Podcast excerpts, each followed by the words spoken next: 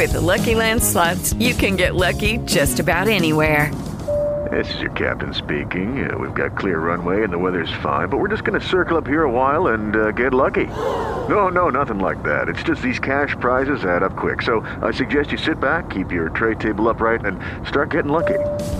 Play for free at LuckyLandSlots.com. Are you feeling lucky? No purchase necessary. Void where prohibited by law. 18 plus terms and conditions apply. See website for details.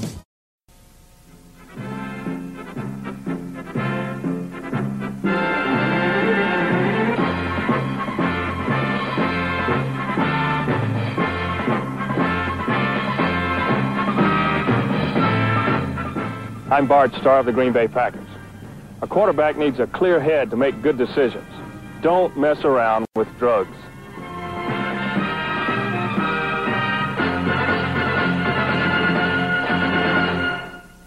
Giants looking for a stop. What the hell's going on out here? They're going to air it out. Rodgers does this better than anybody. End zone, Cobb, touchdown! R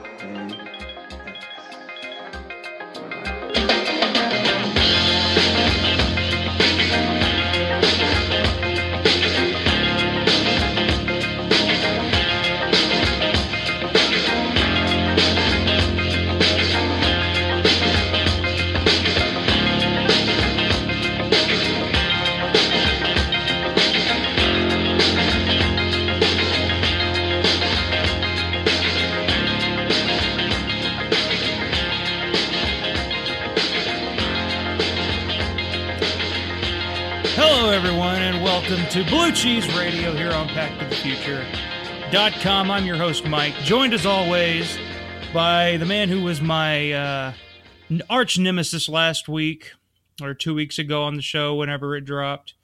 Uh, last you heard of us, we were at each other's throats, but I think things have calmed down just a little bit uh, since our last episode. Uh, and of course, I'm talking about.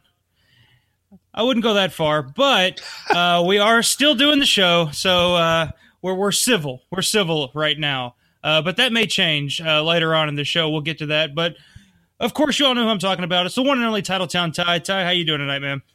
Oh, I'm doing good, Mike. I, I finally got a break and only had to work eight hours tonight instead of ten. I'm I'm feeling good. I'm in a good mood. Well, that's good. I was up all night last night with a uh, a new puppy, so Oh yeah. we were supposed to record the show last night, and I had to uh, cancel it late because I had unexpected guests yesterday. I rescued a poor puppy from being run over in the middle of traffic in downtown Hopkinsville last night.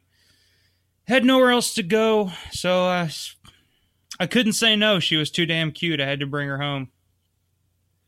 So que- question that everybody needs to know: What have you named her? Well, it was a long, tedious process last night. I always said, because I haven't had a dog, God, since I was a kid. Um, but I always said if I had a dog, it would be a boy, and his name would be Lambo. But she's a girl, and I couldn't think of any good girl names for a dog. And I don't, I like, because I was looking really hard for some like Packers themed dog names because I'm I've already ordered her a uh, Packers dog collar. So, um, but in terms of Packers names, the only one I could think of that would is is if I named her Janice, and I wouldn't do that to the poor dog. I, I don't think after preseason, I don't know if that would be too relevant, but but I ended up I did come up because I think I was looking it up and and I, I believe she does have some Scottish Terrier in her. Um, so came up with the name Piper. There you go. So, uh, but I'm gonna affectionately call her uh, Rowdy Doggy Piper. Oh, I and, love uh, Her kennel will be now known as the Piper's Pit. So, it. I love it. well, welcome to the family, Rowdy Roddy Piper. and that f- that fucking that name fits her because I was up all night last night, sh- pissing everywhere, tearing up everything. I'm like, when I got her, when I picked her up, she was just as sweet and calm, and and and you wanted to bring her home. I was like, oh, how can I say no? As soon as you get her home, give her a bath. After she got out of the bath, she was she was a, a wild animal. So it's going to take Oh, some work. It's going to take some work. her new home. She's got to she's got to mark her territory. You know, she's got to Uh. establish her dominance over you, like any good woman would. And She certainly did.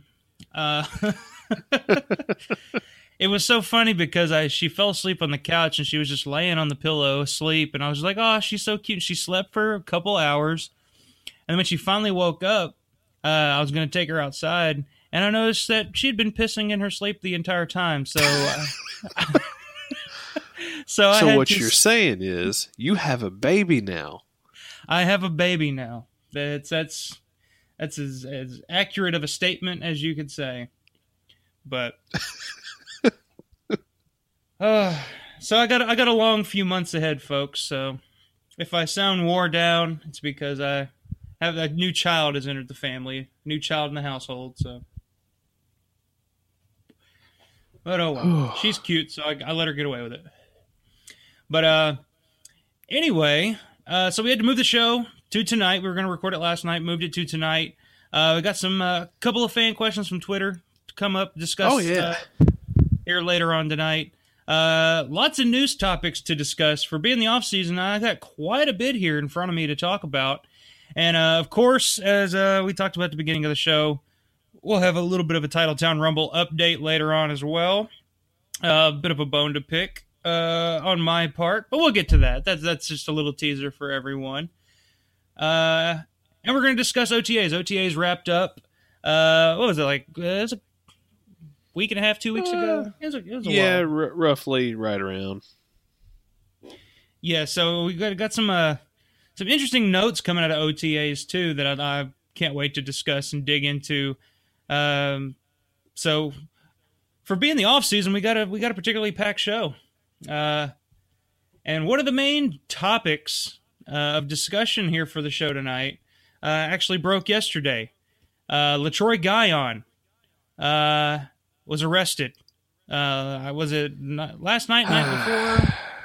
Anyway, Uh, it- he just doesn't stop. There's no way he's still on the team after this. They gotta cut him after this. No, I, I'd say he's done. I mean, it's enough that he had the um, the pot charge, he's already serving four games for that. But now it's a DUI. Yeah, I got the I got the story here. I got an excerpt from the story. Uh, what I guess he was in Hawaii. Um, Yeah, uh, so he was in Hawaii. Green Bay Packers defensive lineman Letroy Guion was arrested and charged with operating a vehicle under the influence of an intoxicant early Wednesday morning in Waikiki. Uh, with a name like that, I, you really can't tell if it's Hawaii or Wisconsin.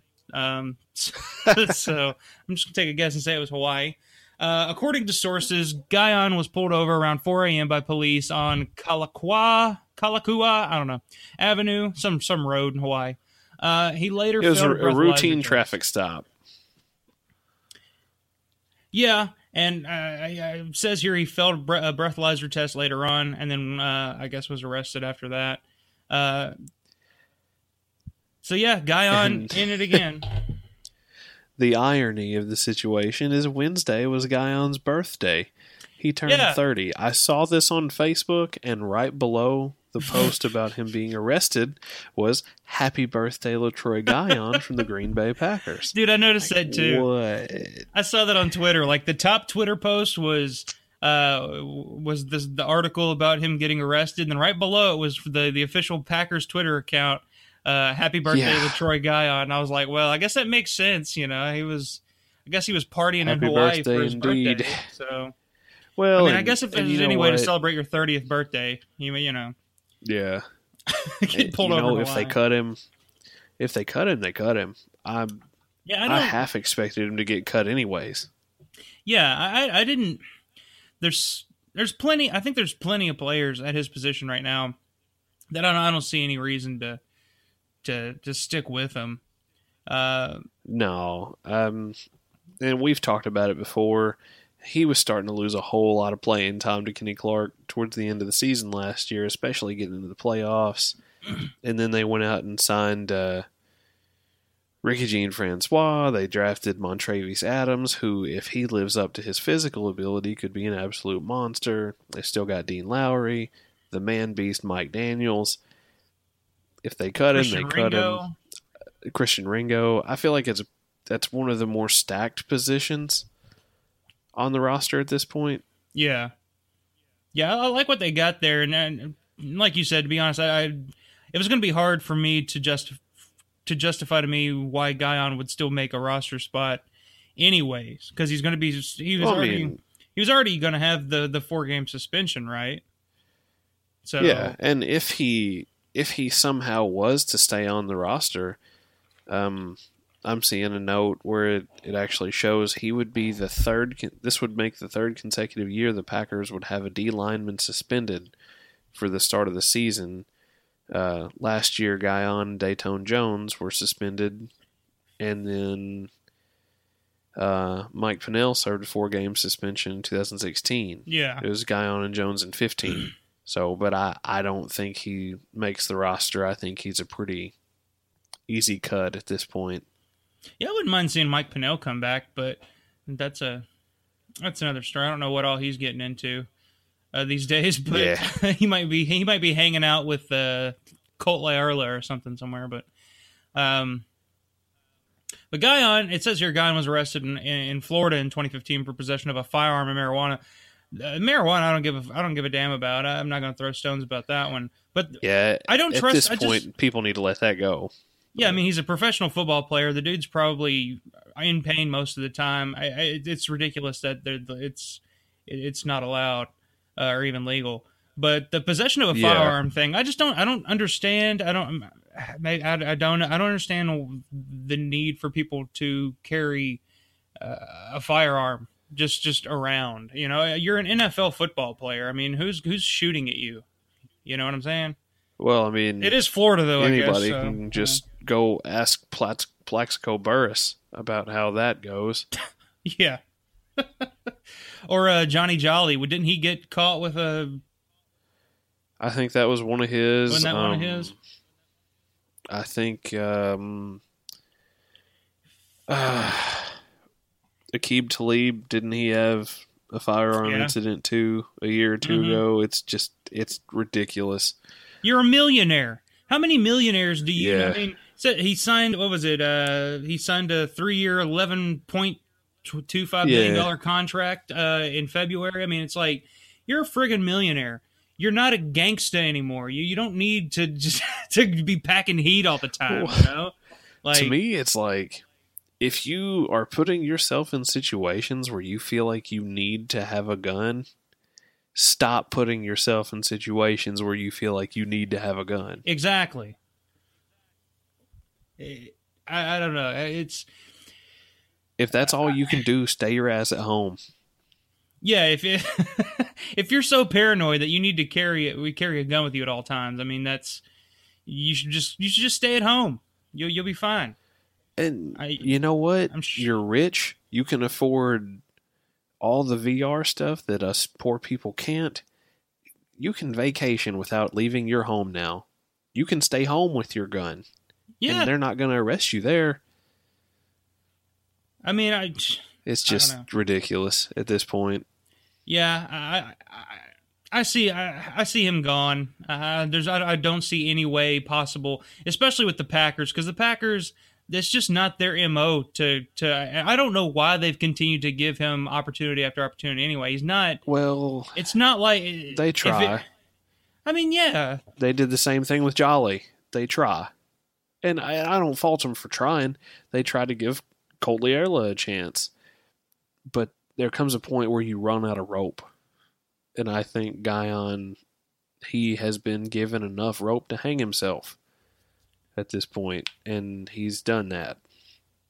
yeah, yeah. I think his time with the team's gone, and I think uh, an even bigger telling sign that that's the that that's the case is uh, Mike McCarthy's comments uh, after OTAs. I think this is probably in some of your post game presser um, stuff we'll bring up later when we talk about OTAs or whatnot. But um, he did mention that Kenny Clark uh, has been the most improved second year player in OTAs.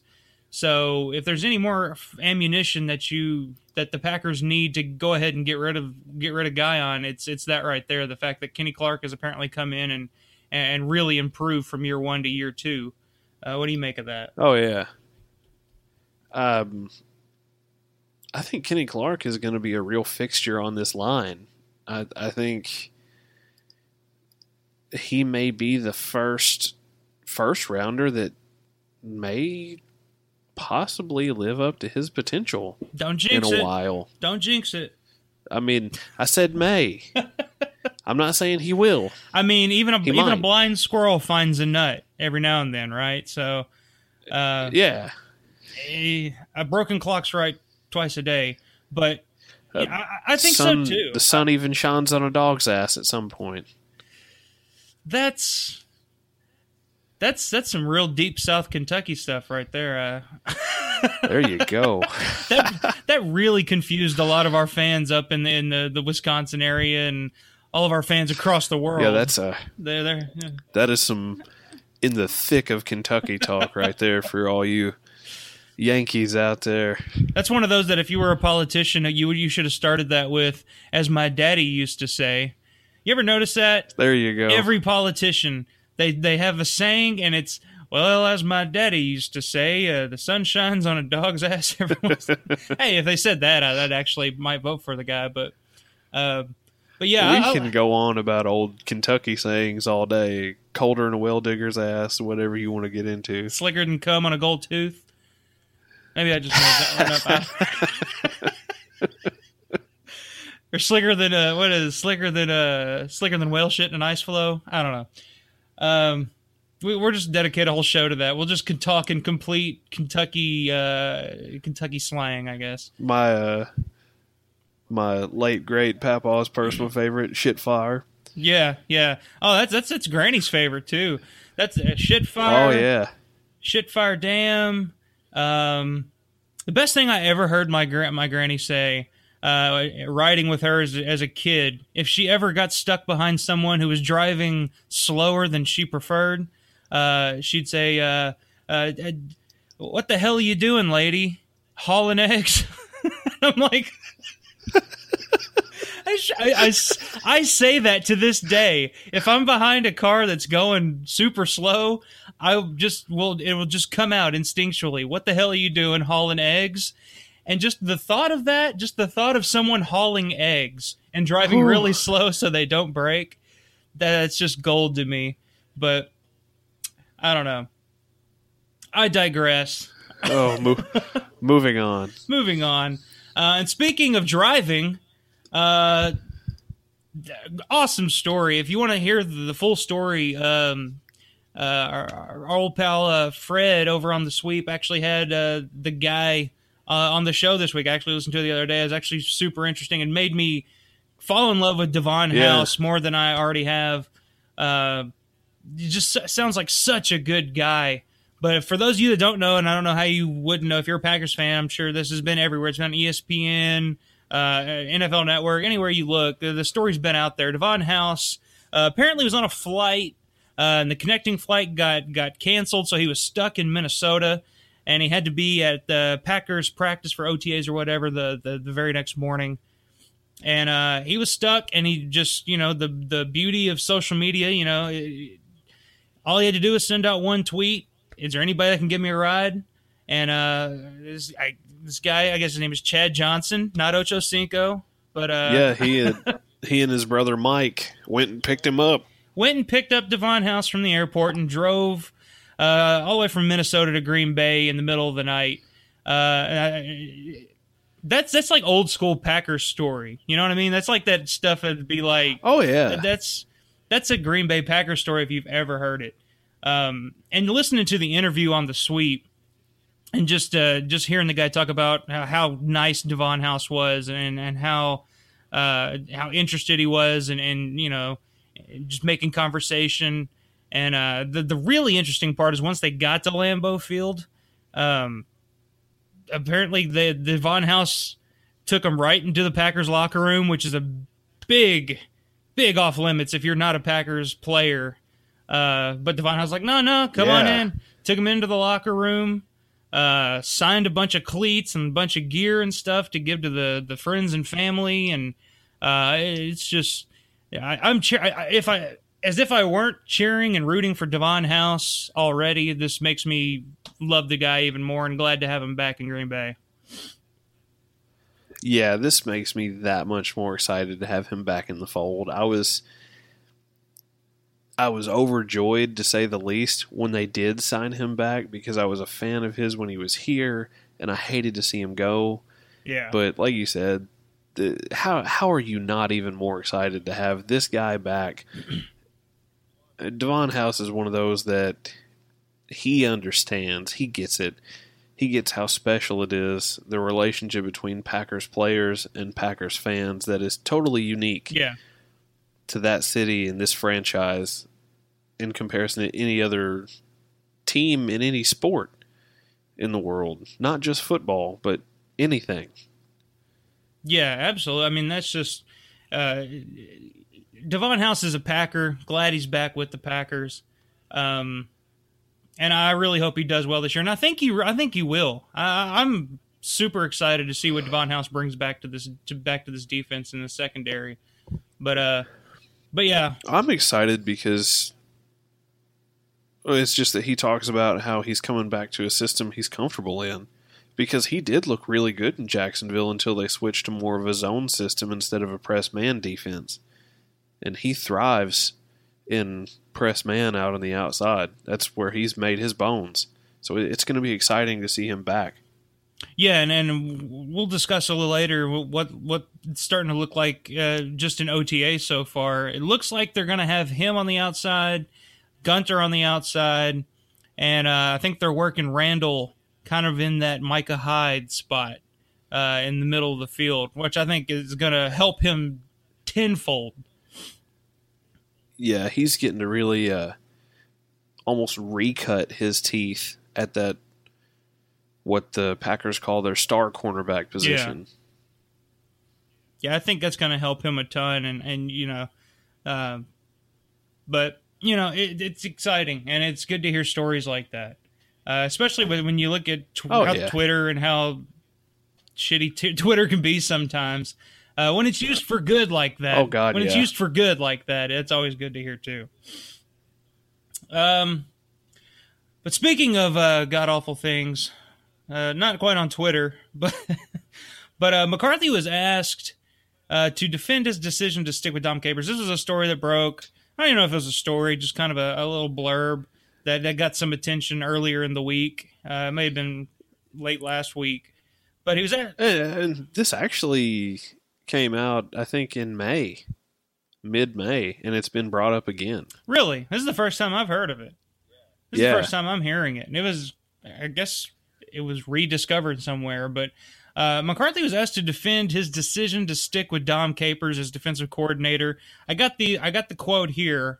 Uh, I'm going to read it, and I want you to comment on it, Ty, because I I have my thoughts, but I'll, I'll let you go first. But anyway, here's the quote. When asked to defend the uh, the decision to stick with Dom Capers, uh, McCarthy says, "I think all of us in life have always gone through experiences in our past that you may have quit on something just to get that fresh new start, and it feels good, but in hindsight, it was not the best thing for you.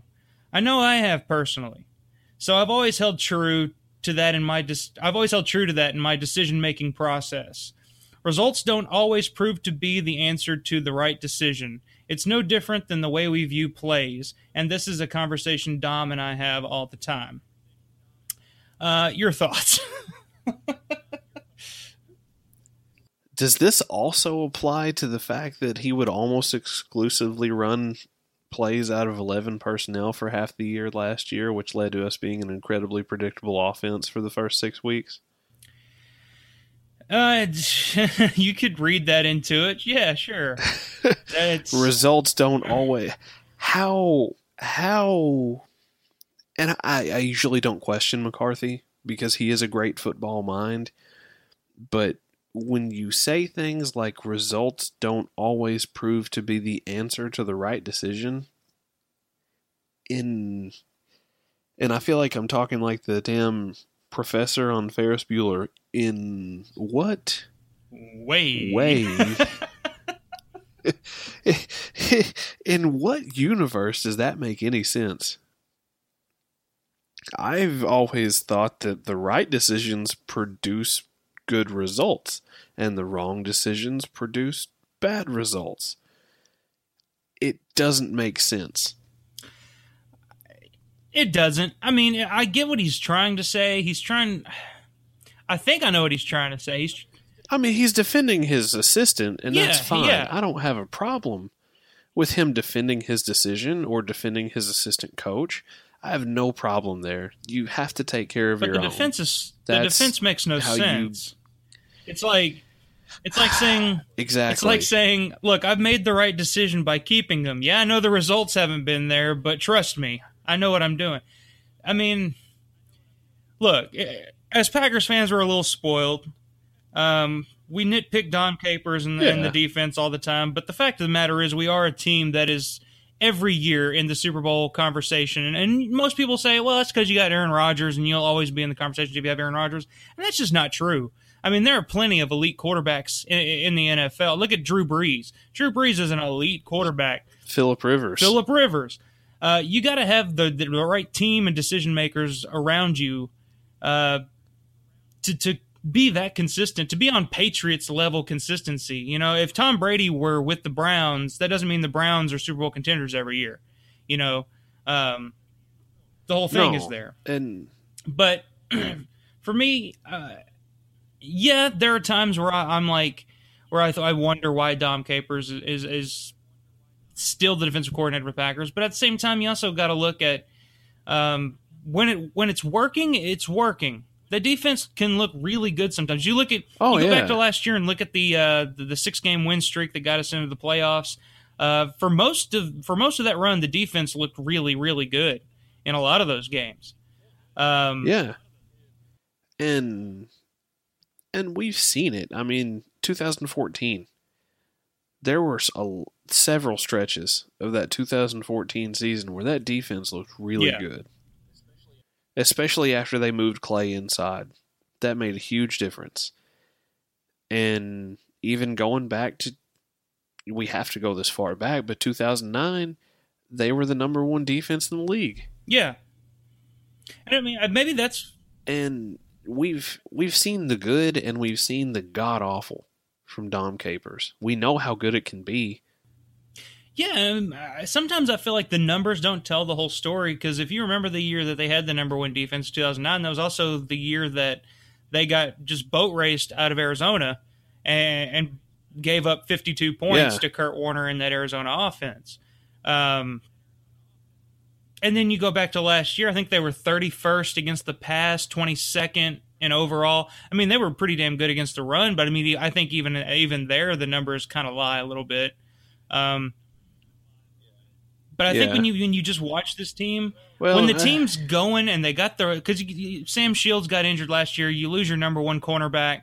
Uh, you know, you're going to struggle in the Yeah. secondary, especially with all the other injuries that they had, and that's I think that's an ongoing problem that that the defense has has struggled with in terms of Clay Matthews' injury. Nick Perry was in a was in a cast for the back half of the year, which it didn't seem to bother him, but. Uh, you know, your secondary was banged Well, up. You were down to friggin' you were down to uh, Ladarius Gunter covering Julio Jones, and that's just it wasn't by design, folks. Trust me. he just can't. It wasn't like Dom Capers was like, look, look, Well, guys, uh, Gunter is, is is on Julio Jones this week, so don't sweat it.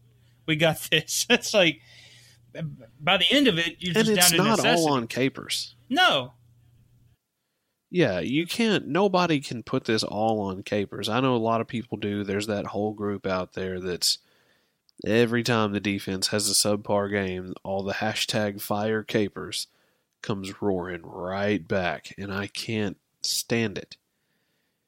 That's not the answer. You can't just fire a coach mid-season and expect everything to go well. But he's dealt with injuries to players that you know, when you have Clay Matthews injured, when you have Sam Shields gone, when Randall's dealing with a groin injury and Rollins is dealing with a groin injury, and your middle linebacker position is constantly in flux, and that hamstrings a coordinator because they can't do what they want to do. Yeah. And his system is famously complex. It's a very complex defense. And it takes some time to learn. So, not only that, he's also on a team with a lot of turnover and a lot of young players. And that doesn't help either. Yeah, absolutely not. I mean, and you look at, uh, I don't even remember what I was going to say now, but it's just it. But his best teams have been veteran led. Yeah, I mean, the the year you had Charles Woodson, you know that that that helped a lot because he fit perfectly into what Dom Capers did. Um, well, it's like his uh his year that he won Defensive Player of the Year. They had a defense that was mostly built on veterans, not younger players. Veterans who had been in the league, knew their assignments, were assignment sure, and took care of what they were supposed to take care of, not guys that were still trying to figure out what they were supposed to be doing. Oh, and I know what I was going to say. How look through Dom Capers' history and look at how many players that how many just I'm not going to say garbage players, but players that wouldn't start on any other team, and this is proven. As soon as they as soon as they Oh, leave yeah. the Packers, they disappear out of the league, or they're third string, or back up somewhere else. Dom Capers took them and, and made them starting quality players. You look at a guy like Sam Barrington, for example, uh, a guy who once he left the Packers couldn't Jerron McMillan. Jerron McMillan, uh, MD Jennings, for God's sakes. I mean, he he was using Yeah. him for a while. You look at the, the Frank Zombos and the Andy Mulumbas of the world. I mean, you go you look back and you look back at 2013. I think it was 2013, the year that they lost in the wild card game against San Francisco. You look at the players that they had healthy on defense. And they played a pretty damn good good game. had- You had Andy Mulumba as as playing every down, and they held their own. and he was only about half healthy. I mean, they ended up standing up uh, rookie Datone Jones to play outside linebacker in emergency in that game. Yeah, And honestly, they came within a Micah Hyde interception of winning that game if he doesn't drop that yeah, ball. and that was Hyde's rookie year too. So you were a rookie safety, not even like a high pick rookie, but like one of those rookies that that Ted Thompson finds that turns out to be pretty damn good. Uh, you you were that far away from advancing, beating the 49ers who went on to the NFC Championship game that year. Uh, so it's I think a lot of it, and I think we'll talk about this when we get to the to the fan questions here in a minute. Uh, but I think a lot of it goes back to why doesn't Aaron Rodgers have more rings? And uh, I got plenty to say on that once we get to it. But before we get to that, a couple other news items uh, before we move on. Uh, something that broke today. You actually uh, reminded me we to to bring up here before we went on air. Uh, General Manager John Dorsey fired from the Chiefs, or did was he fired, Got or did he the just agree to leave? Yeah, Um, you know, they the Chiefs actually didn't provide an explanation, but they did let Dorsey go. Yeah, they let him go and then reason, re-signed Andy they Reid. extended Andy Reid, which makes no sense to me because general consensus when you bring in a new GM, they usually like to get their own coaching staff in order. Yeah. That makes me wonder if they're going to try to make Andy Reid GM. Coach and general manager. Yeah, yeah. We we discussed that last week. How that's that's a real Yeah, he- slippery slope. Only Yeah. needs to call Mike Sherman and ask how that goes. Yeah, This is not the 60s. You can't coach and GM your team anymore unless your name is Belichick. yeah. He's earned that right. Oh, Andy Reid's a great coach, but Oh, yeah. uh, but John Dorsey was a damn good GM too. He took a what was it a two and fourteen Chiefs team and took them to the playoffs Yeah. the next year in his first year. I mean, that was Uh, Yeah, I mean, it brings uh, up the the Chiefs, question Ted Thompson.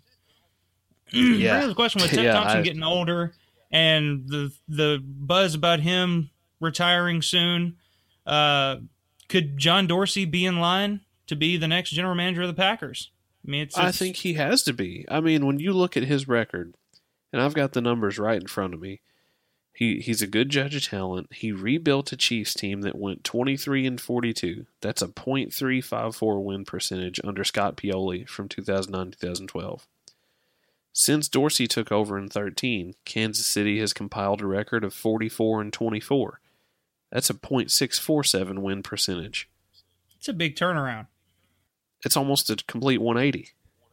Yeah, And that is Dorsey bringing in and hiring Andy Reid to coach the team, who we just mentioned is a fantastic coach, and drafting good players. He has been extremely good at identifying talent in all the rounds, much like Ted Thompson. And he comes from that school. You know, he he was with the Packers for you know a lot of years and yeah. really learned under Thompson. So I think he is a, a great candidate for when the time comes if somebody else doesn't snatch him up real fast. Yeah, it'd be interesting because we, you know, we still got Eliot Wolf, who everyone is already thinking will be the heir apparent. Yeah, so I, I don't know. I I wonder because if you remember, it was a couple weeks ago. I wonder if this has anything to do with Maclin's release. Jeremy Maclin got released from the Chiefs. you know, Um, I, I don't know because I wonder if there's any time. Maclin. I don't know. I just Maclin became kind of a one trick pony with the Chiefs and still wasn't really getting it done.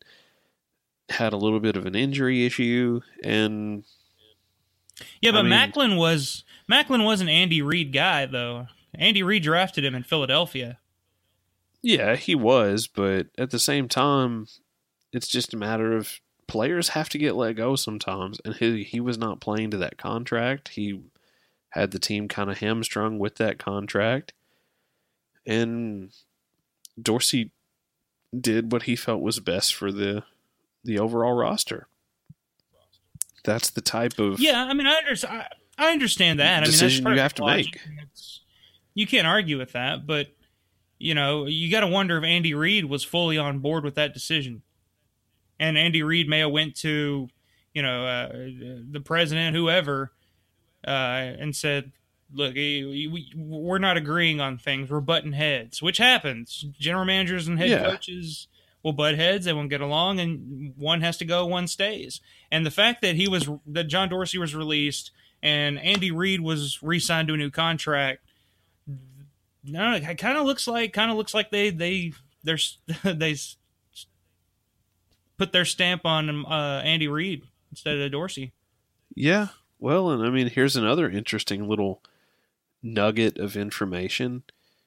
Dorsey has always maintained close ties to the Green Bay area. It's a well known fact that he does love the Packers, and just last year bought a home up in Door County. It certain it certainly is a fit, and it would make Take sense. that for whatever it's worth. Yeah. It's uh let the let the speculation begin. Especially if the Packers somehow slip this year and Ted Thompson's pushed out and you know, who knows. But uh we'll see what happens with that. It's all speculation. it one last little Yeah, it's what we do here in the off season. it's time to speculate. yeah. Uh, but la- last little bit of news. Uh, former Green Bay Packers backup quarterback Vince Young, uh, getting ready to start his CFL career with the Saskatchewan Roughriders. That looks like it is now on hold, possibly permanently, as he suffered a hamstring injury. And that more than likely will be the end of his playing days in football, period. Um, any thoughts on that? Uh, I think it's it's unfortunate because I feel like the year that Vince Young was brought in looked pretty good in preseason. I was actually surprised he got cut when he did. And uh, you know, later in the year when Aaron Rodgers went down, we were stuck with Seneca Wallace and Scott Tolzien For like two plays. Uh, it- yeah, it'd have been nice to, ha- to Yeah, have had Vince Young there, but I feel awful for Vince Young. He just his career in Tennessee was an absolute roller coaster. You know, he had all these don't get me started on expectations just absolutely heaped on him. I mean, I, I feel bad for Vince Young on about the same level I feel bad for Tim Couch. yeah, the expectations were so high that there was no way he was going to live up to them. He went to a team that everything depended on him, and he did the best he could. He tried, and there were off-field issues. And I, I'm like you. I was incredibly surprised when they cut him from the uh, the Packers roster when they did, and then went out and signed Seneca Wallace, who hadn't been with the team at all. I just and was god awful. yeah, Vince Young is just he's a guy who just for the last several years just he can't catch a break no. and you just hate that. Well, as somebody who watched Vince Young since his rookie year, all through his time with the Titans, um, I will firmly stand by and will will say this forever that he was ruined by Jeff Fisher. Jeff Fisher didn't want Vince Young in that draft. Jeff Fisher wanted Matt Leinart because Jeff Fisher is a US a USC Yeah. guy. He he wanted Matt Leinart, didn't want Vince Young. Uh, Bud Adams wanted Vince Young. He brought Vince Young in. Vince Young coming in if he was if he was brought in in the right situation with with with coach who wanted him and I mean yeah he was he wasn't the most mature quarterback at the time but he was a playmaker and he was a winner. I mean just you look at his rookie year Oh, he was yeah. rookie of the year ended up on the Madden cover uh, the year that the Titans started 0 and 6 he came in and almost took them to the playoffs.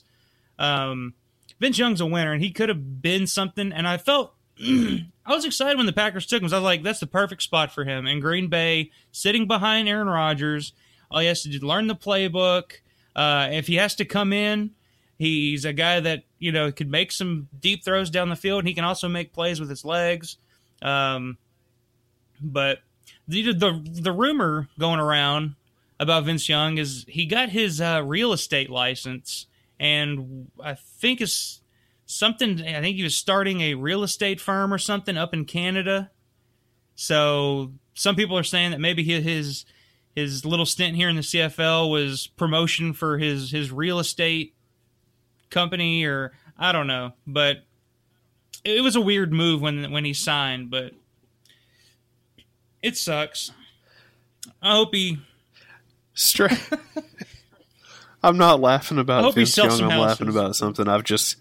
I'm laughing about something I've just come across that's going to make you hope and pray it happens.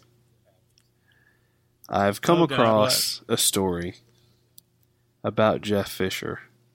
And again, it's the off season, and this is all speculation. And it, it's just this is the kind of shit that's fun to talk about. If John Fox is gone after this season, it may not be a surprise to see Jeff Fisher's name in the hat as the next head coach of the one and only Chicago Bears, the team that he played for during his days as a player in the NFL. Uh, that you know,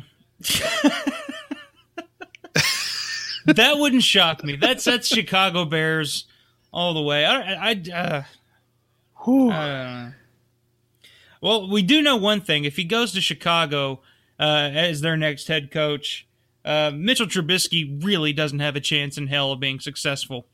Uh, Jeff Fisher.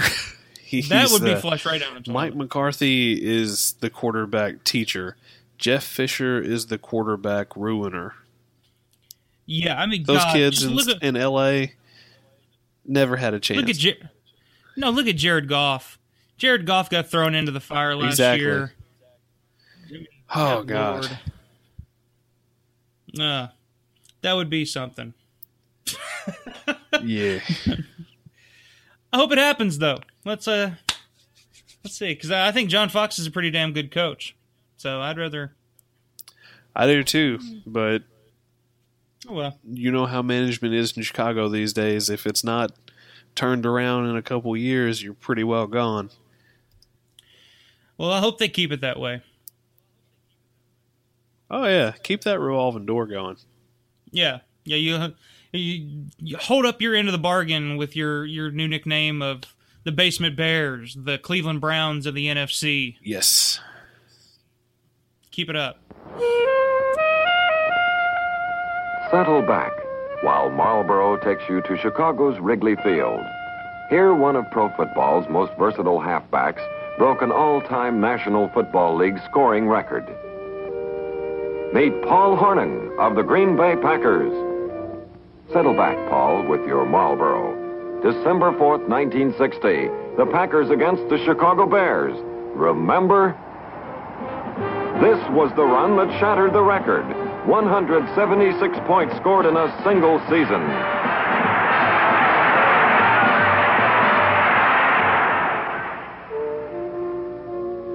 Guess you felt pretty good about that score, Paul. Sure did. And I feel pretty good about this cigarette, too. How's that Marlboro song go? You get a lot to like. Filter, flavor, pack, or box. Marlboro. But moving on from the news, uh, let's get into some of the fan questions. Uh, we had a couple of fan questions this week on Twitter. I put it out there. Uh, just looking for some stuff to talk about. It's the off season. We need your guys' help. Uh, you can always send us questions anytime on Twitter or at our Blue Cheese mailbag at askbluecheese at gmail.com. Uh, both of these came from Twitter. Uh, our first Twitter question came from our boy, your boy, uh, Frazier Frazier. on Twitter. And uh, he usually he usually comes out and asks a slew of questions on on Monday. I've noticed. I think he builds these up all during the week and then just lets them all go on Monday. Uh, and usually we, I, I I'll either me or Ty will uh, we'll answer most of them. But uh, he asked a question this Monday. I feel like needs a little bit more conversation, a little more explaining, a little to get into depth a little bit because I thought it was an interesting question. Something I've thought about, uh, especially going through the Titletown Rumble last week. Um, but he asked, uh, where would you rank Jordy Nelson uh, in terms of the all-time receivers in Packers history? Um, That's a great question. it is because where do you rank him? Where do you rank him? Where do you see uh, Jordy at right now? You know, I it's something I've not really given a whole lot of thought because I generally don't like to rank current players with Alzheimer's until their career is over. Yeah, right now, I, I don't. It's it's hard. It's just hard. There's been so many, so many great receivers in the history of this franchise, going from Hudson to Donald Driver to Max McGee to Andre Rison and Sterling Sharpe and Antonio Freeman and James Lofton. It's just.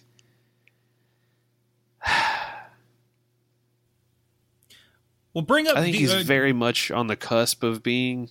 If he can continue to perform, Jordy Nelson could be a top 10, maybe top 10 receiver in franchise history.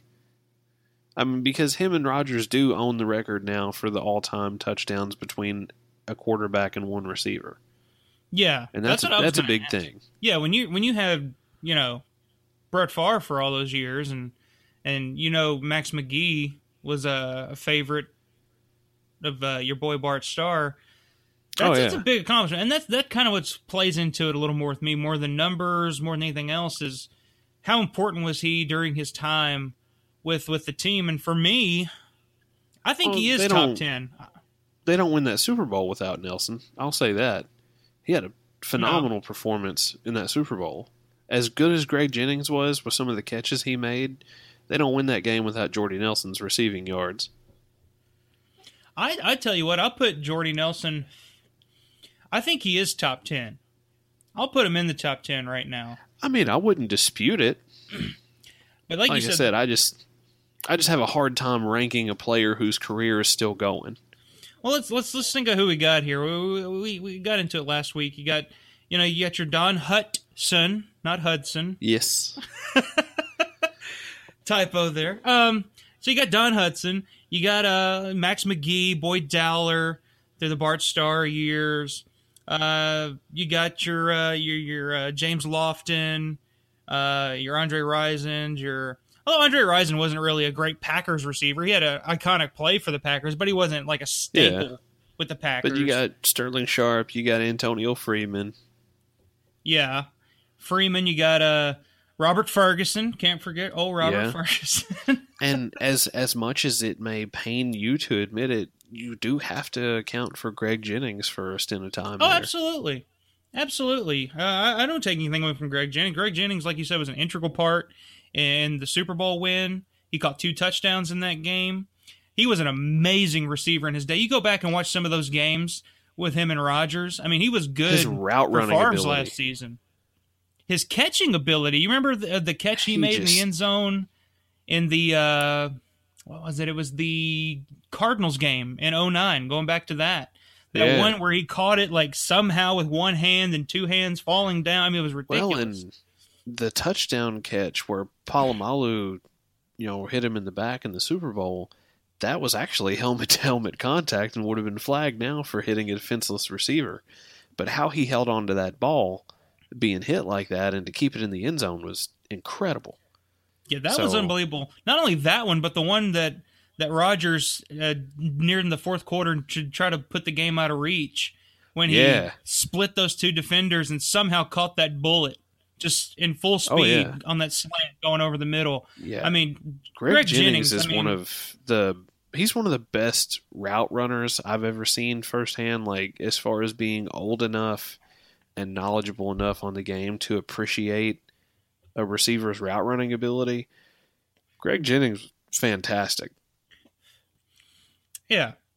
So I think for me, Jordy Nelson, I would put him in that Greg Jennings, Antonio Freeman category.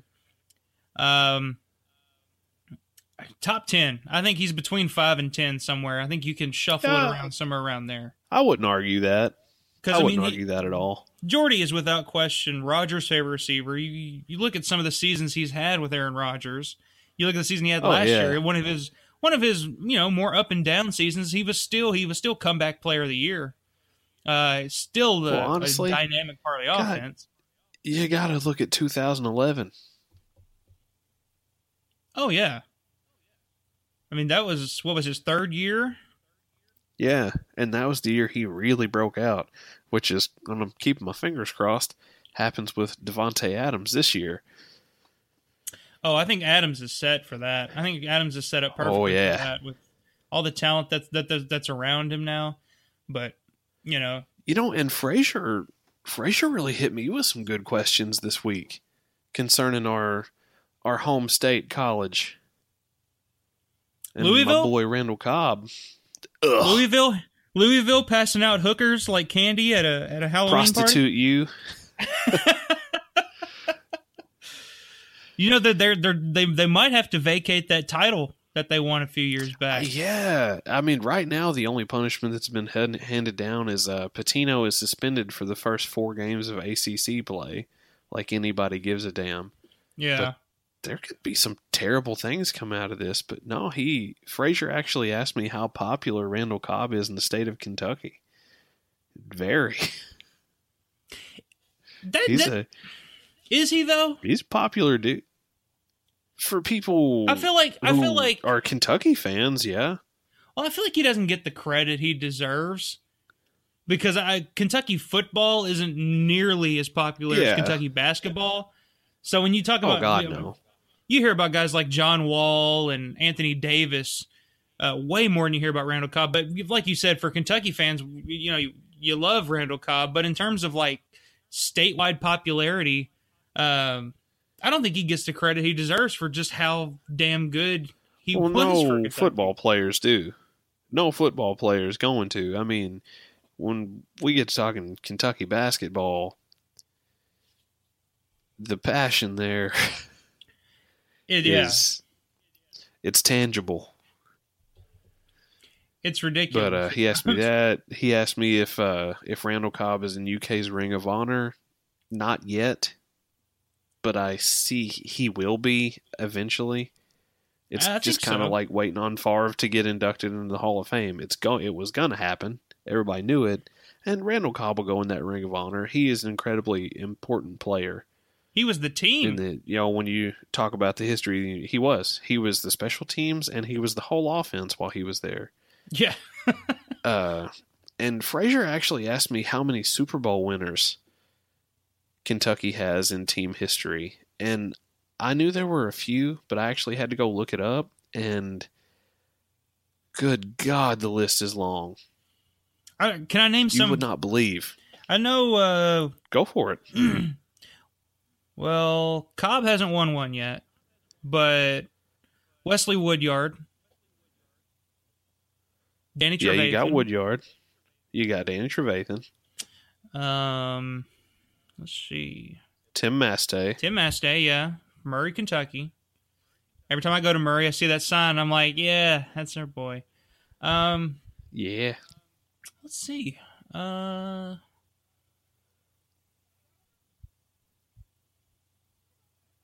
I, I don't know.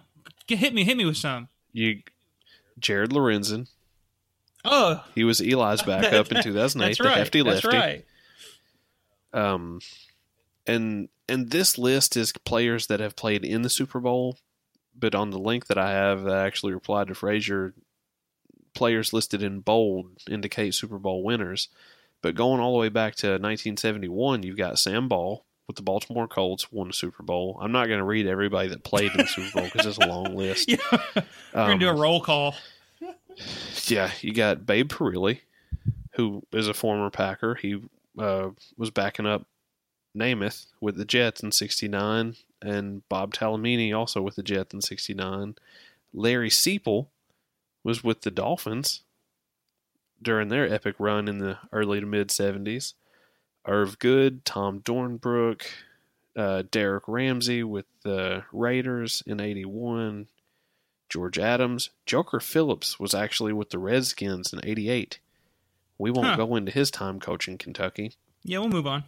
Uh, Mark Logan with the Niners in 95. Alfonso Browning with the Niners in 95. Marty Moore with the Patriots in 2002.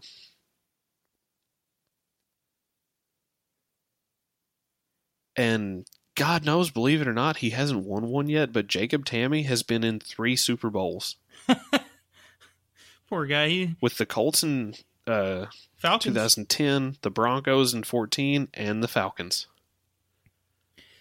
Well, there you go, folks. For all of you that, for most of our audience that is tuned out, because I know most of you Packers fans, Because we were talking Kentucky football. yeah, most of Packers fans don't give a damn about Kentucky football, uh, and and really, unless you're, unless you're, most people outside of Kentucky don't. Kentucky's one of those hated teams. I don't know about football, but I know basketball. I know that's the Oh, people hate. It's it's whatever. yeah, yeah, you- And some of it's just because of Calipari. But yeah. But when when you win, that that's what happens. oh yeah. So, nah, what can you do? But uh, there you go, folks. A little uh, history lesson there and in, in uh, Kentucky Wildcat football players. Yeah, Fra- thank you, Frazier. You you allowed me to educate myself a little more on Kentucky football history. So Hey, that's big ups to you. that's what he's there for, man. He I had to do that a couple times too when he asked if uh, who did he uh, he asked if somebody was in the Ring of Honor or something, and and it was a while back. I can't remember, but I actually had to look it up and actually learned of who all's not only in the Ring of Honor but in the Packers Hall of Fame and stuff like that. So. Frazier, Yeah. Frazier's here to help us educate ourselves. So, uh, but thanks for the questions, And in Frazier. turn, Keep 'em coming. educate the listeners. Yeah. Even about even about stuff nobody cares about. You're gonna get educated, folks. This is this is class. Um, but we had another question here on Twitter uh, from Curtis McAllister on Twitter. Uh, sent us a question. Uh, what was it yesterday? Sent us a question yesterday, and this is a question that gets asked Yeah. a lot. It's a question that gets bannered around. Uh, question of great debate: Is this the year Aaron Rodgers finally gets his second Super Bowl? with all the additions in the draft, uh, the free agency with Martellus Bennett and Ricky Jean Francois and some and Davon House, is this the year that Aaron Rodgers finally gets his second Super Bowl ring? Ty, what do you think? uh, you know, you hate to speculate because it always bites you in the ass, and you hate to set out these expectations. But I like the makeup of this roster right now, and you know, Aaron Rodgers he does tilt the field in our favor all the time, but it, to me again, it's it's health. It's Yeah. always that with this team. If this team can stay healthy, yes. But that's the thing. It's always if. As long as Aaron Rodgers is the quarterback, that's always going to be my answer. If the team can stay healthy, yes. Is this the year Aaron Rodgers finally gets a second Super Bowl? Two things to break down here in here in this question. This is something that uh, I've wanted to get into for a while. This this notion that Aaron Rodgers should have more rings by now. Um, all this stuff. It's, it's the thing about football. Look in basketball. If you, you look at the NBA, you're like, oh, LeBron James, he should have more rings. Uh, you know, it's football. You know is, what? That dude's been to eight finals now. Yeah. He's had his opportunities.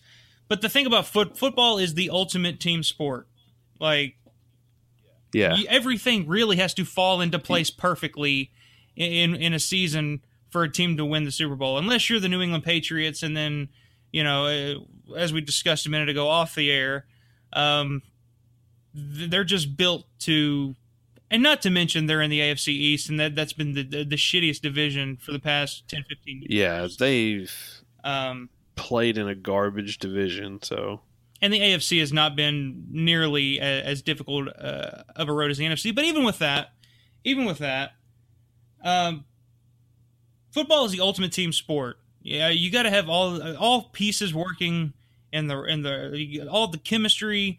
It- you can't you can't just say Aaron Rodgers deserves more Super Bowls because if that was the case, then if you were just saying, "Oh, Aaron Rodgers is such a good quarterback, he should have all these rings," then Dan Marino should have all these rings. Then Jim Kelly should have all these rings. Brett Favre should have more Brett than Favre one. Favre should have more than one. Peyton Manning Brett- should have more than two. And the two that he won weren't because of him. Yeah, It was because of the de- his defense. it was the team. It was his the, the team. Exactly. It was the, the defense and the running game, and even Brady. You look at Brady. That even going to the Super Bowl that first time, you got Tuck Rule. Yeah. He owes at least two of those rings to Vinatieri, Yeah. and I mean it's just it's a team sport. You said it. I'll say it again. Football is the ultimate team sport. It takes a collective effort. From the That's from why the I top don't. down, from general I don't like how quarterback. to the coaches. Yeah. Everything's got to be perfectly in place, and and you see it every year when one of those pieces goes away, or they try to bring in another piece to replace it, or this or that. You look at the Panthers. The, the, everything fell perfectly for the Carolina Panthers when they went 15 and one two two seasons ago. They looked unbeatable, unstoppable. They lose in the Super Bowl against a really good defense, the aforementioned uh, Broncos defense that Peyton Manning was on. They come back. They lose some players. they actually gain a player in, in Kelvin Benjamin, who everybody thought would make this team even better. They come back last year. They They lose Josh. they lose Norman. Josh Norman. Uh, Kuechly went out with an injury. Uh, and then they missed the Yeah. playoffs last year. They looked very human. They looked very pedestrian. Cam Newton couldn't stay healthy because that offensive line started to really fall apart last year. So from year to year, Well, it's look at the Packers. 2015, Jordy goes down. That offense is a shadow all season. The defense last year, Sam Shields goes down. It all falls down. Yeah, it's you're one piece away from being. A, if you're a good team, you're one piece away from being a really bad team. But the fact that Aaron Rodgers is on the team uh, gives you an opportunity to go to the playoffs and make a run every year. Uh, pretty much. Yeah. I mean, and that's that's the thing. It- the fact that the fact that he only has one Super Bowl so far in his career is really irrelevant to the fact that the Packers are in the playoffs and in contention for a Super Bowl every year. That's that's not normal. Yeah, that's not like- normal. We have to uh, take a step back and really appreciate this because there are two teams right now that have reached this level of consistency, and we've talked about them both a lot tonight. It's the Packers and the Patriots.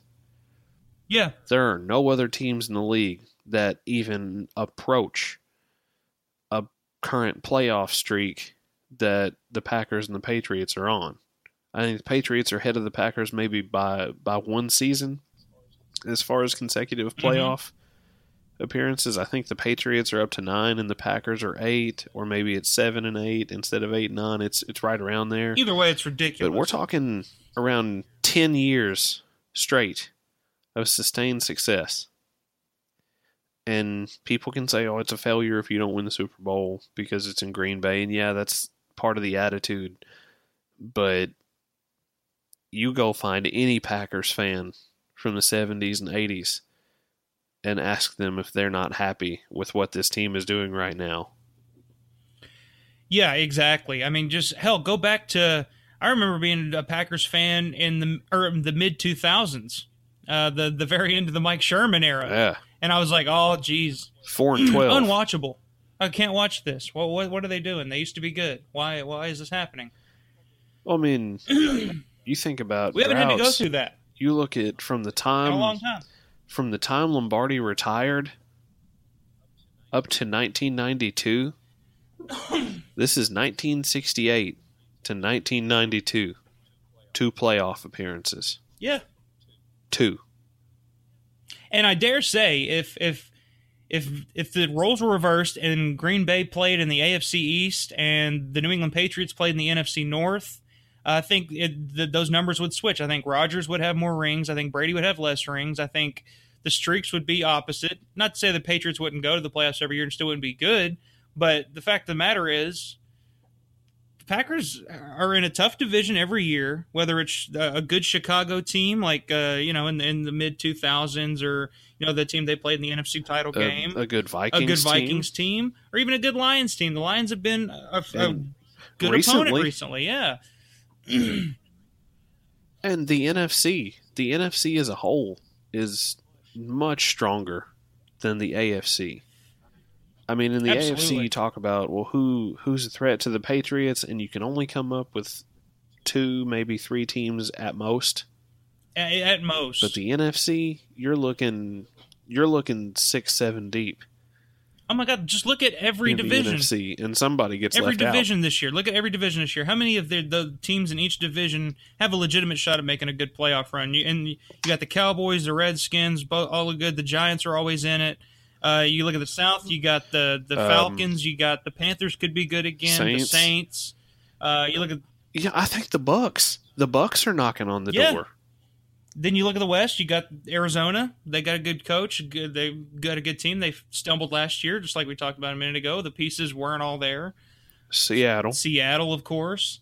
So I don't know. It's just one of those questions that always bugs me. It's like, why doesn't Aaron Rodgers have more rings? I'm like, well, the same question could be asked. Why doesn't Mason Crosby have more rings? You know what I mean? Like it's it's it's, it's irrelevant. It's an Yeah. irrelevant question. This isn't why doesn't Dan Marino have any rings? exactly. You know.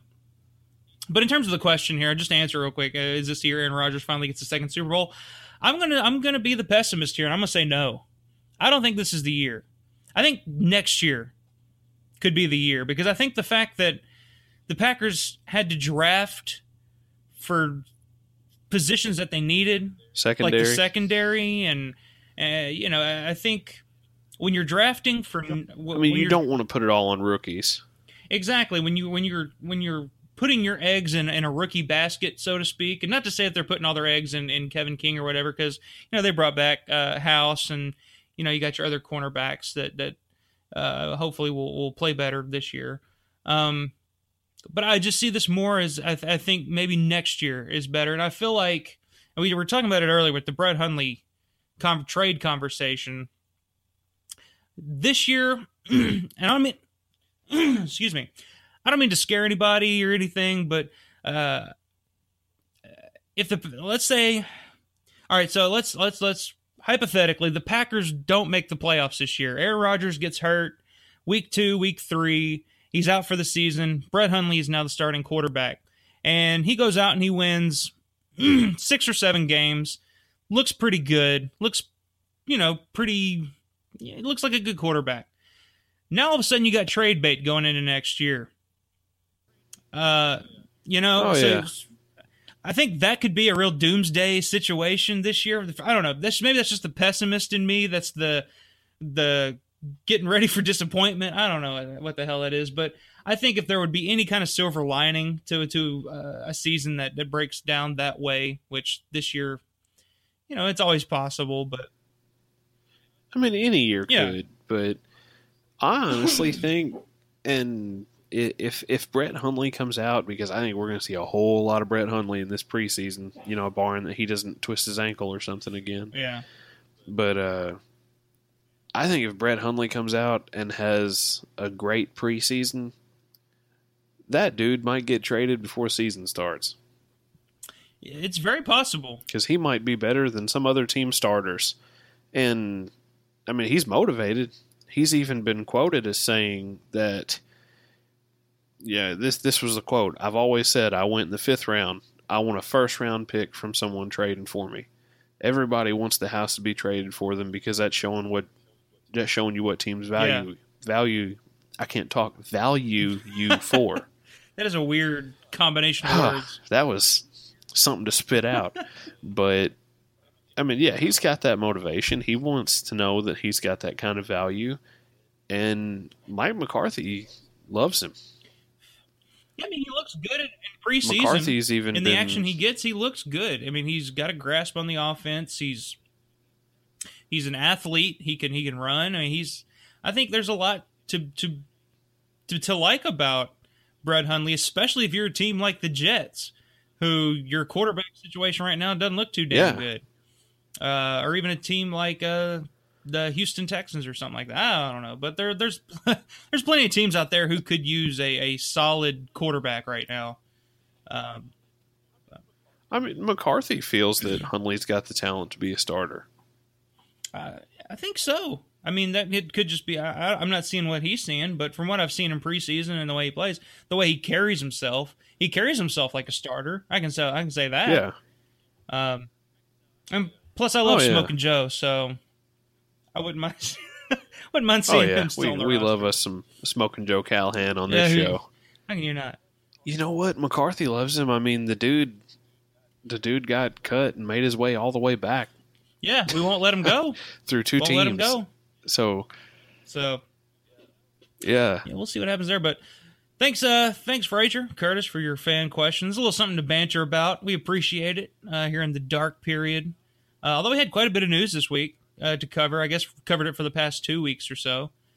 Um, Yeah. since the since the Titletown Rumble. And speaking of the Titletown Rumble, before we get into OTAs, Ah. Titletown Rumble update. We are currently tied. Uh, for, from what's going on on Twitter right now, and I have a bone to pick with you, Ty. Pick your bone. I don't appreciate your underhanded tactics. I knew, I knew you would do this. For those of you that don't know, Ty is campaigning for votes. I will say this though. I campaigned for one vote. I know you think I campaigned for my brother to vote for my team, but he as is as knowledgeable about football as I am, sometimes if not more. That was a vote believe that it. I did not ask for. I I can't. believe I, got Amber Anybody to vote for me. Exactly. Exactly. You can You're- you're- realistically, you can only take one vote away from me. I can take two because I don't believe that with your with your brother. I didn't. I, I I can't believe that anybody with any knowledge of football whatsoever would would pick your team, Team Holmgren, over my team. It's it's unfathomable. It's it's it's not even a close race. Oh, whatever, whatever, man. I'm not getting into this. We're trying to be friends. You're making it making it difficult. Well, I'm too competitive for this. Right now we're at a dead heat. We're gonna we're gonna I'm gonna put up another poll this week. We're gonna we're gonna break this tie because this isn't. Uh, I'm gonna break your. I'm gonna break tie. Period. Yeah. I'm not gonna let I'm not gonna let him cheat his way to a title. Like like like a Bill Belichick or something. But You know what? I just noticed one of these guys actually voted for both of us.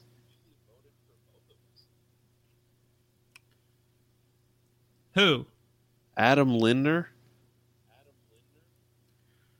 Oh, ah, he's a good guy. Good guy.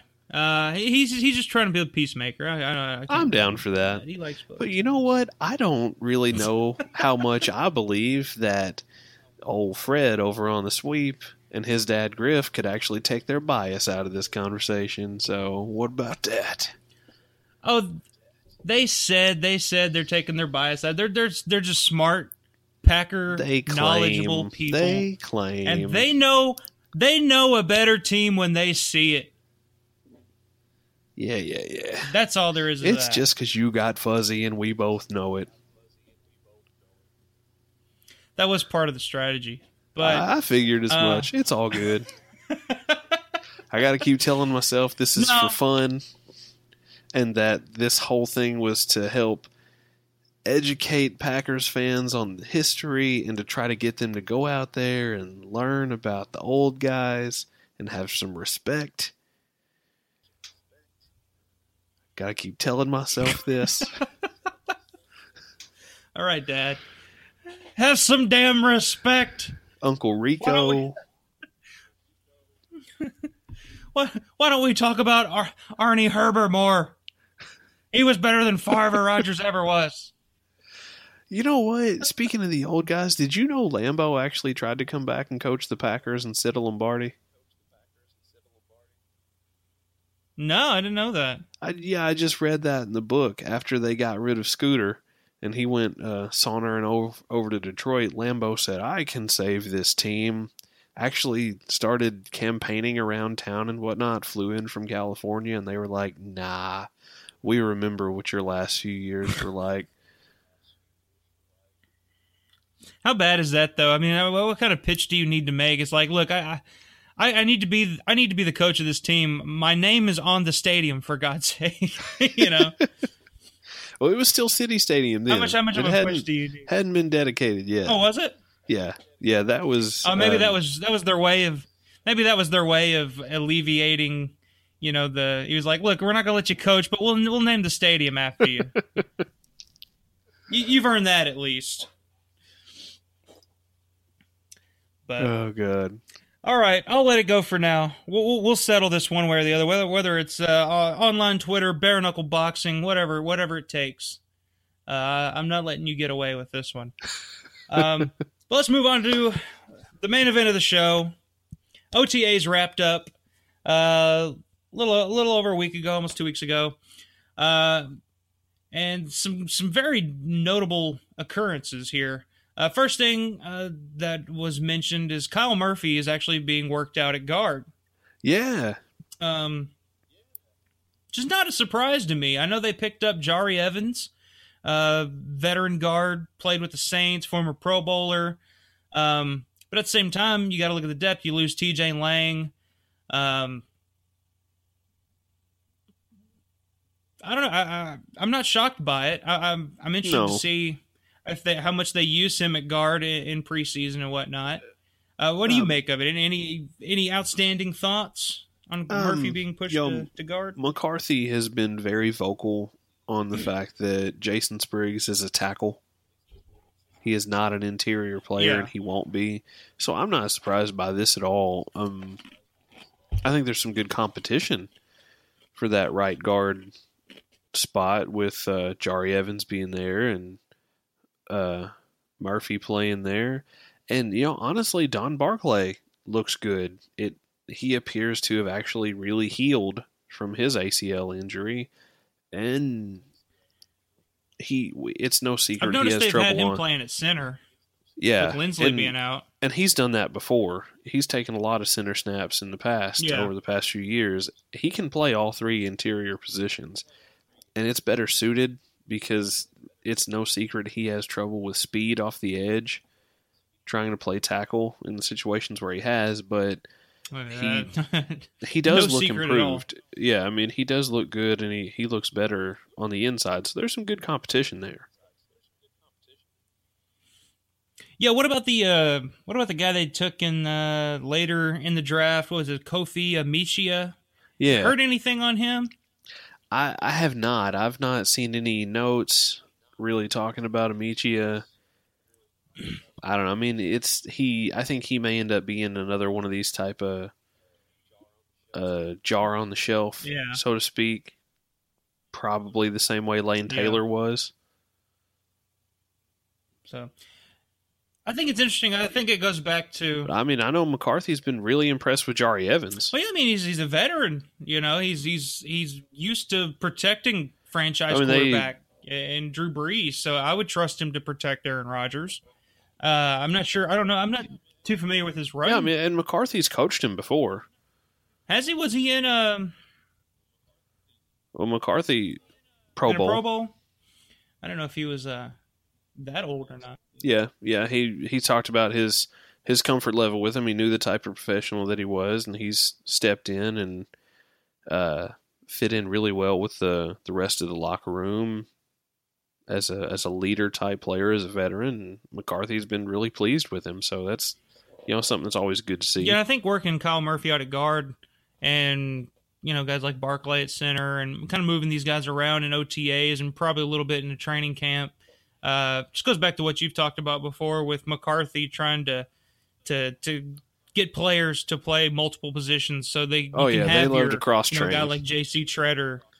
Yeah, you, can have a guy like JC Tretter, and we've discussed that before, where they like to just use Well, a, a, a player as a player, not just a specific role. You know. the majority of their linemen are usually left tackles.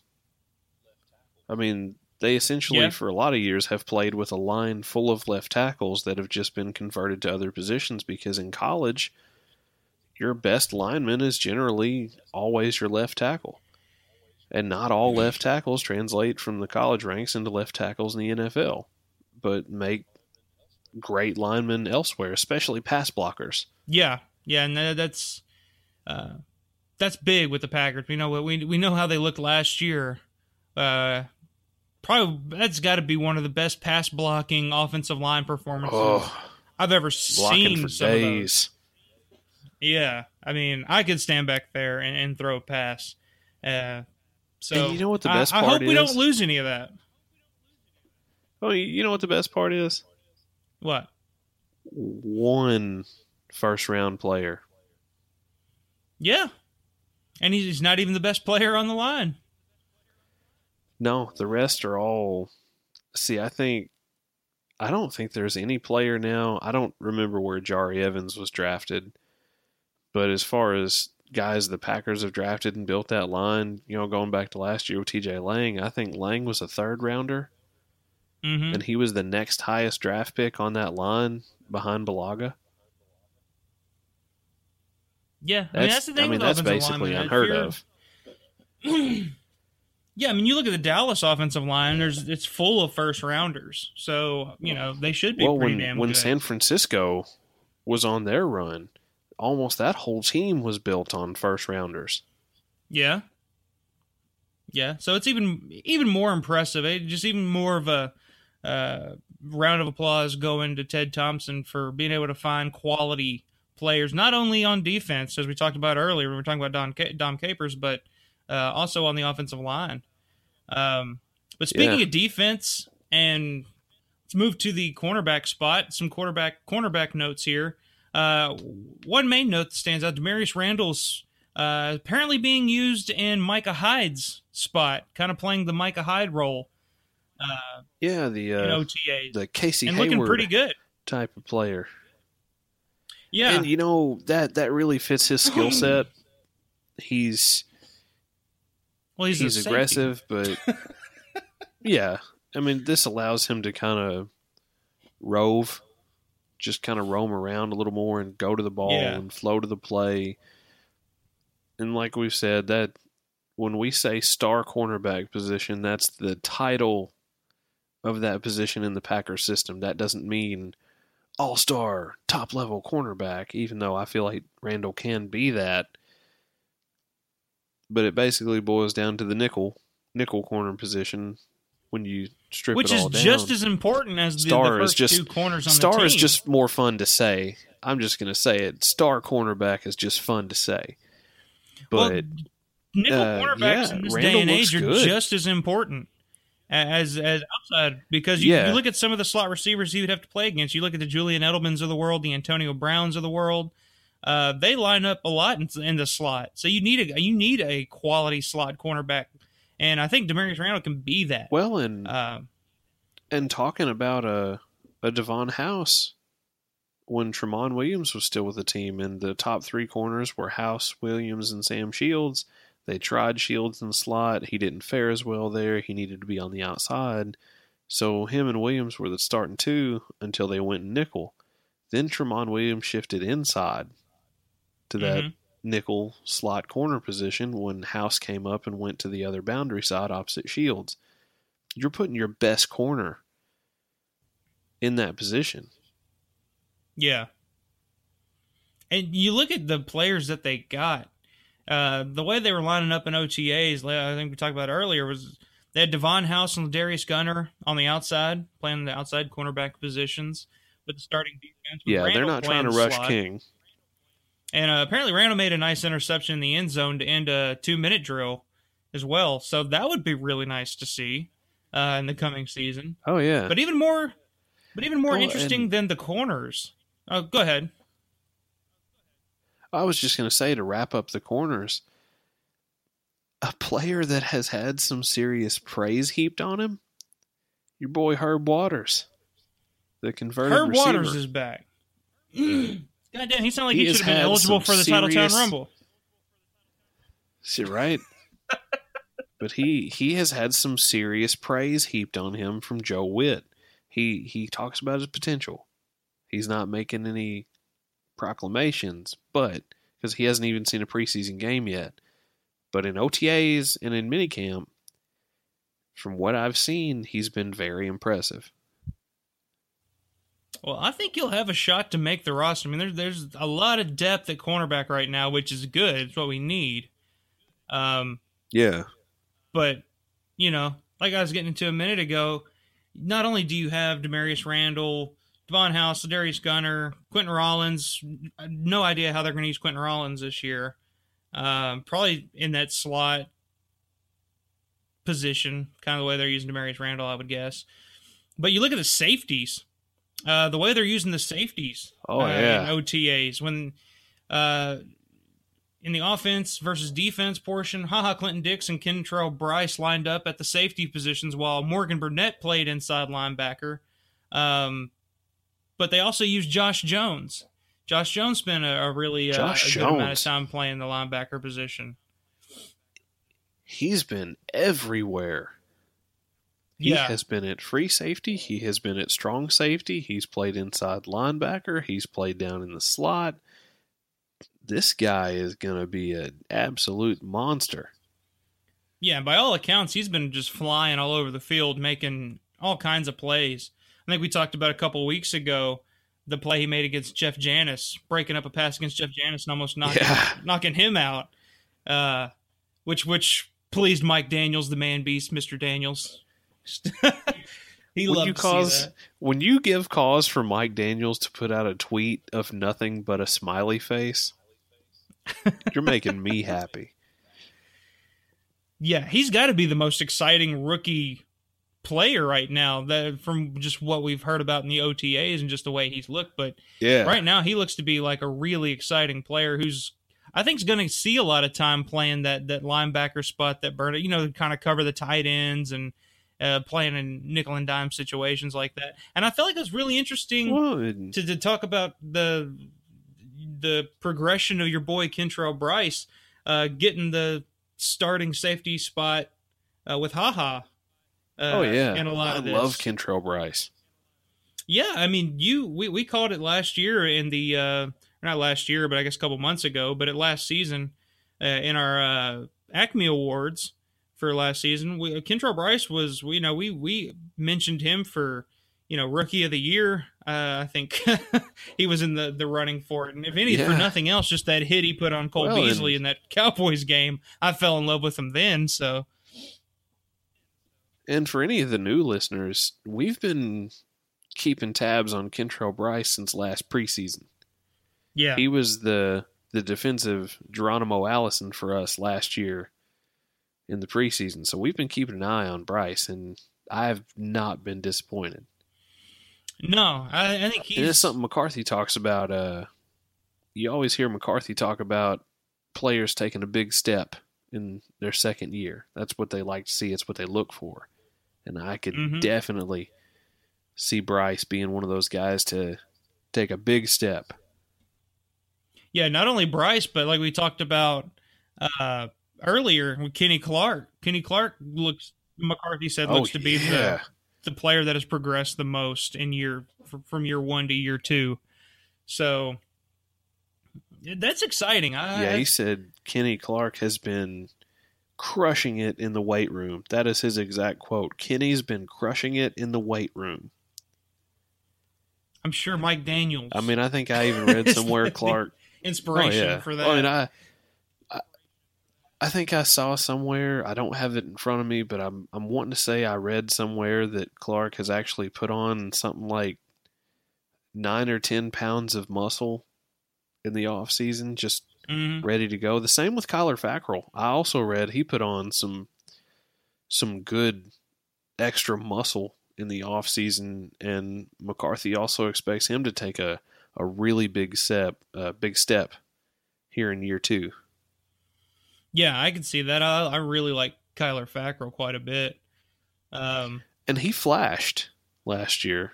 yeah, he had a couple games there. He had a couple sacks. So Well, he had the uh, he had the forced fumble against the Giants earlier in the season last year. He he has the talent. Well, that's the thing too. Just to cover the last little bit of defense here, um, I think Clay Matthews and Nick Perry both sat out a few of the practices, or I, I don't even know if they practiced at all in the OTAs. I know McCarthy has that.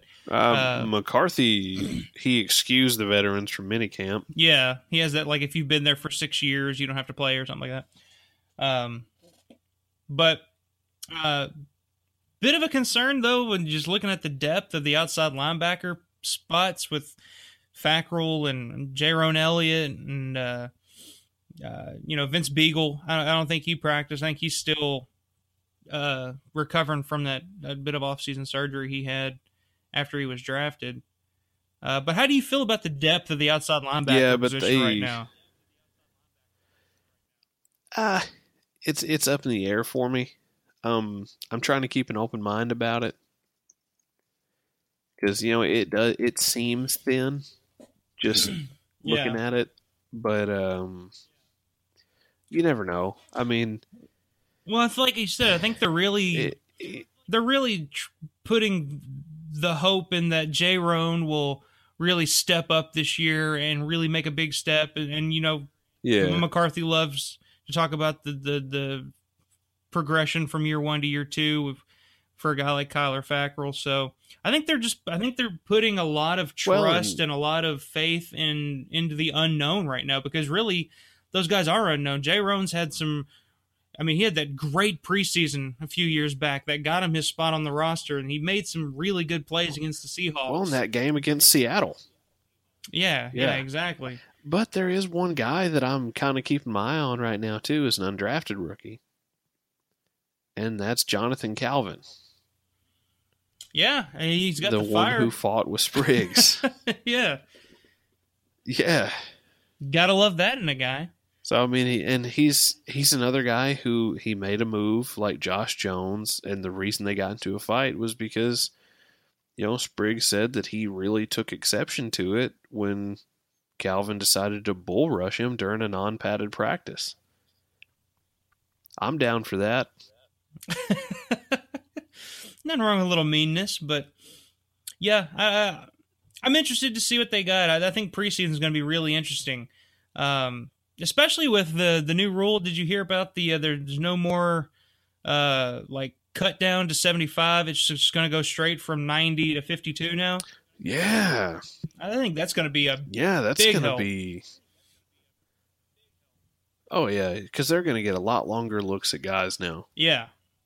That's- And you know, it's it's been an issue before for not just the Packers but for every team when the cut to 75 comes, you cut your roster down, then all of a sudden you have two, three An guys injury. get injured. It's like, damn, Yeah. we need to we need to go call those guys we just cut. Oh wait, they're already signed by somebody else. Yeah, yeah, I think that's a good move. I think that's really going to help every team in the league, especially the Packers. And you really get a longer, more in depth look at some of these players because you think about how I mean, just look at some of the players that get cut from that 90 to 75, some good players. I mean, you look at a guy like LeGarrette Blunt. Uh, I remember when he was with the Titans his first year. He came in, he was an undrafted guy, went to the Titans, didn't make it to the 75, but he's st- you know, still a pretty damn good running back. It would have been nice to have for all those years. So I I think you're just going to get a better look at these Yeah. guys, and um, you know, switching to the receivers and the tight ends, and talking about first year guys making the big step into their second year. Trevor Davis has apparently really stood out at wide receiver. Uh, Love it. the notes that I've read, he says he's see Davis has caught most, if not all, of the passes thrown his way, including a pass up the sideline that beat the defense over the top, which is exactly what we need from a guy like Trevor Davis. So he's he saw he's I With think that he, kind of speed, man. well what what was that what was the play him and Rodgers they almost they should have connected on that what 70 yard pass that should have been a touchdown last year or something. Yeah, that would have gone for like a 70, 70 some odd yard touchdown, and it ended up being a 66 yard pass interference call. Just Yeah. because the DB got beat because Davis outran him. Yeah, you get this I guy mean, going. so it's already apparent. Teams teams fear his speed, and he showed against Atlanta he can catch a ball in a tight space for a touchdown too. Yeah, that was a Donald Driver like catch. That's it's it not just his deep speed. Yeah, leaning way back out of God knows where, catching a ball. I, oh, I like it. Yeah, that whole Falcons game was a really good game for him. He had that good punt return. A game we had no business being in. Yeah, but he stepped up, and apparently he's stepping up here in in year two in the OTAs so far. And I think he saw, I think he got a look at the roster and all the players that they already had, and the players that they're bringing in with with guys like Malachi Dupre, who's apparently uh, really connecting and really clicking with Aaron Rodgers uh, already, and then a guy like um, That's DeAngelo Yancey, who they also drafted, who's apparently looking pretty good. Who's been who's been uh, compared to James Jones? Uh, I've noticed in, in an article I read the other day. very day. favorably. Yeah, so there's a lot of competition there, and I think I I really love the the fact an- that Davis is taking that seriously. Well, and with Dupre, man, you might have called it. He could be the steal of the draft. I I, love him. especially because we're already seeing stuff where well i mean and it's it's been a focus over the last few years especially when talking about Janis because god knows everybody in the world loves Jeff Janis for whatever reasons you have he doesn't seem to be able to get it with Aaron Rodgers yeah, yeah it's the hype train but he doesn't seem to get it with Rodgers. He doesn't have the chemistry there for whatever reason. They just don't click the way you want a quarterback and receiver to click. And by all accounts, Malachi Dupre is already clicking with Rodgers. They've already established a, a good rapport. Rodgers is already looking to him to get him the ball. Yeah, I mean that's it's, That, that that's big. that's exciting. That's a seventh round wide receiver, and he's already he, he's already picking it up. So uh, it's man, you look at. Well, you know they got You know who else was a seventh round wide receiver, don't you? Donald Driver was, wasn't he? Donald Driver. Yeah, exactly. yeah. So, and you know the the writing could be on the wall there for for Dupre. I, I and he's I think he's one of those guys that I don't think they. I don't know if they can afford to stash him on the practice squad. I think somebody would pick him up. Oh yeah, they can't. He has to be on the 53. Yancey too. I knew there were a lot of teams interested in Yancey before the draft. Yeah. I know he had quite a few visits. I did notice that. Yeah, I mean he he was a coveted receiver. I was kind of surprised that we got him where we did. Yeah, it could definitely be a steal. Uh, but I think these this wide receiving core with the tight ends as well, Martellus Bennett, Lance Kendricks. Uh, they played. They've apparently looked pretty good. I, it's Aaron Rodgers has got some weapons to play with now, and that's exciting. Oh yeah. Yeah, it's just But I don't have much on the running backs. yeah. I haven't heard much come out of the uh, the running back room. I do know that um, Ty Montgomery is really working well with Brandon Jackson, and he's put a really strong focus on improving his um, his pass blocking. So that that's going to be a big Mhm. key right there to him being more of an every down type of player. And that's that's really the only re- news that I've seen come out of there. Yeah, it's been it's been fairly quiet, which is good. We don't need any more Letroy Guion situations. I was just Yeah, I mean sometimes no news is just good news coming. yeah. So I'm I'm ready for training camp. I'm ready to see ready for things to get rolling. OTAs are OTAs are OTAs. you know. Everybody looks yeah, good in shorts. I'm ready for the pads to come on. Yeah, exactly. Hey, everybody's ready for the pads to come on. Basketball's over. It's been over. We are officially in the dead, humid Kentucky heat of the uh, the sports dry season, where about all that's out there is NASCAR and baseball, and Ugh. it just makes me want to take a nap on a Sunday because there's nothing else going on.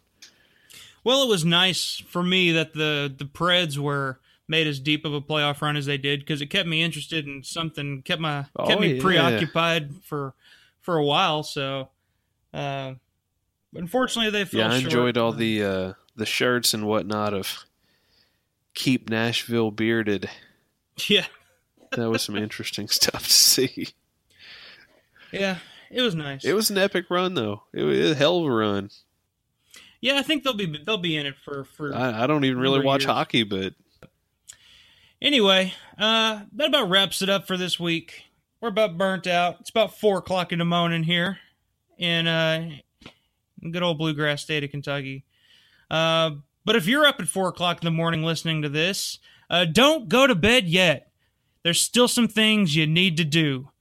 Uh, first and foremost, open up your laptop or your smartphone or your iPad or your whatever the hell you got, your Kindle, I, I don't know, whatever and go to packtothefuture.com the best packers website for the fans by the fans.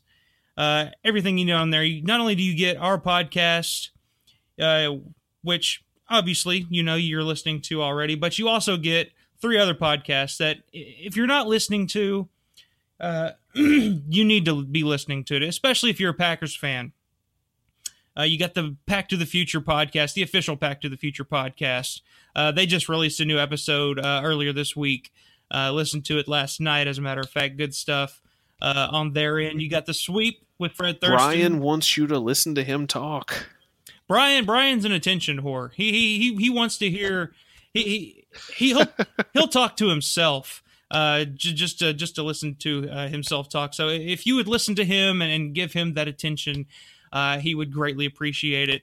Um, but you also, after you're done listening to the Pack to the Future podcast, go ahead and click down and go to the sweep with Fred Thurston and uh, his trusty pal Blaine. Another exceptional Green Bay Packers podcast. Like I mentioned earlier, they had the um, Chad Johnson, not Ocho Cinco, uh, the guy who him and his brother drove uh, Davon House from Minnesota to Green Bay, had him on the show. And uh, it's it's about a 30, 40 minute show. Really interesting stuff if you want to find out the real behind the scenes story. I know you've all probably heard the story on ESPN, but if you want the behind the scenes scoop, uh, check them out on uh, The Sweep with Fred Thurston.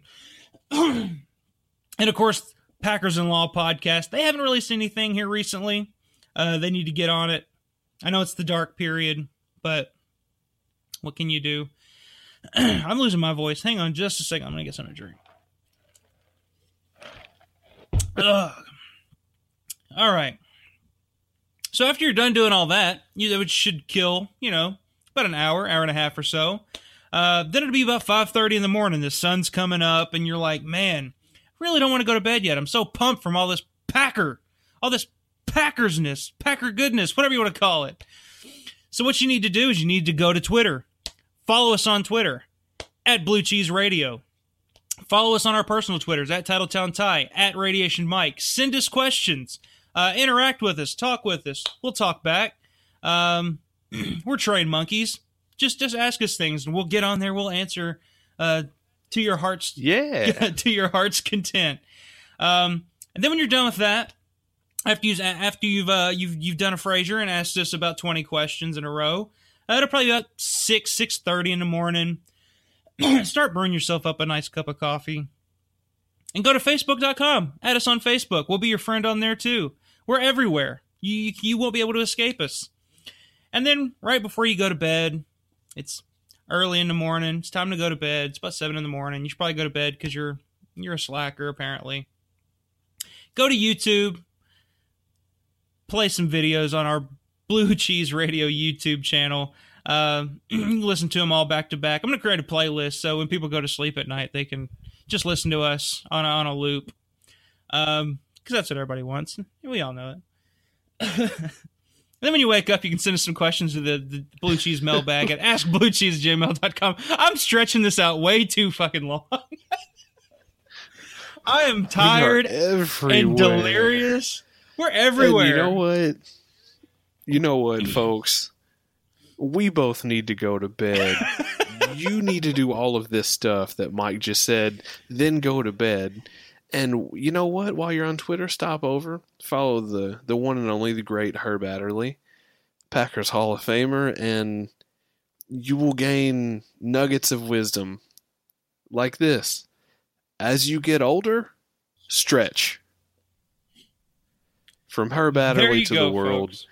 From me to you, take that, run with it, but not until you stretch.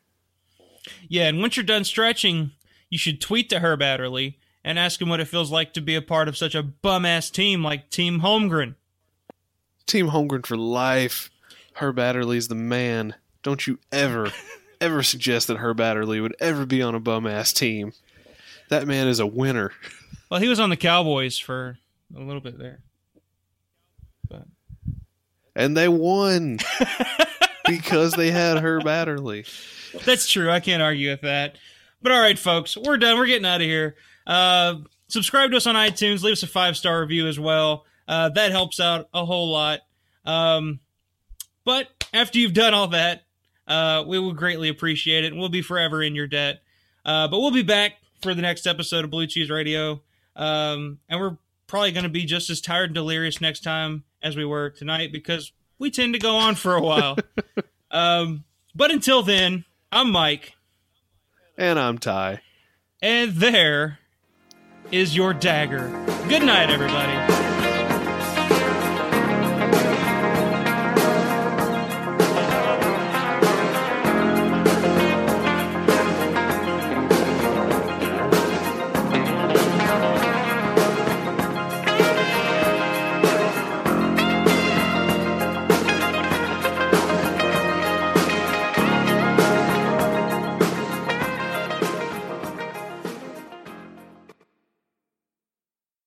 Judy was boring. Hello. Then Judy discovered ChumbaCasino.com. It's my little escape. Now Judy's the life of the party. Oh, baby, Mama's bringing home the bacon. Whoa, take it easy, Judy. The Chumba life is for everybody. So go to ChumbaCasino.com and play over 100 casino style games. Join today and play for free for your chance to redeem some serious prizes.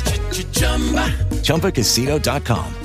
No purchase necessary. Void where prohibited by law. 18 plus terms and conditions apply. See website for details.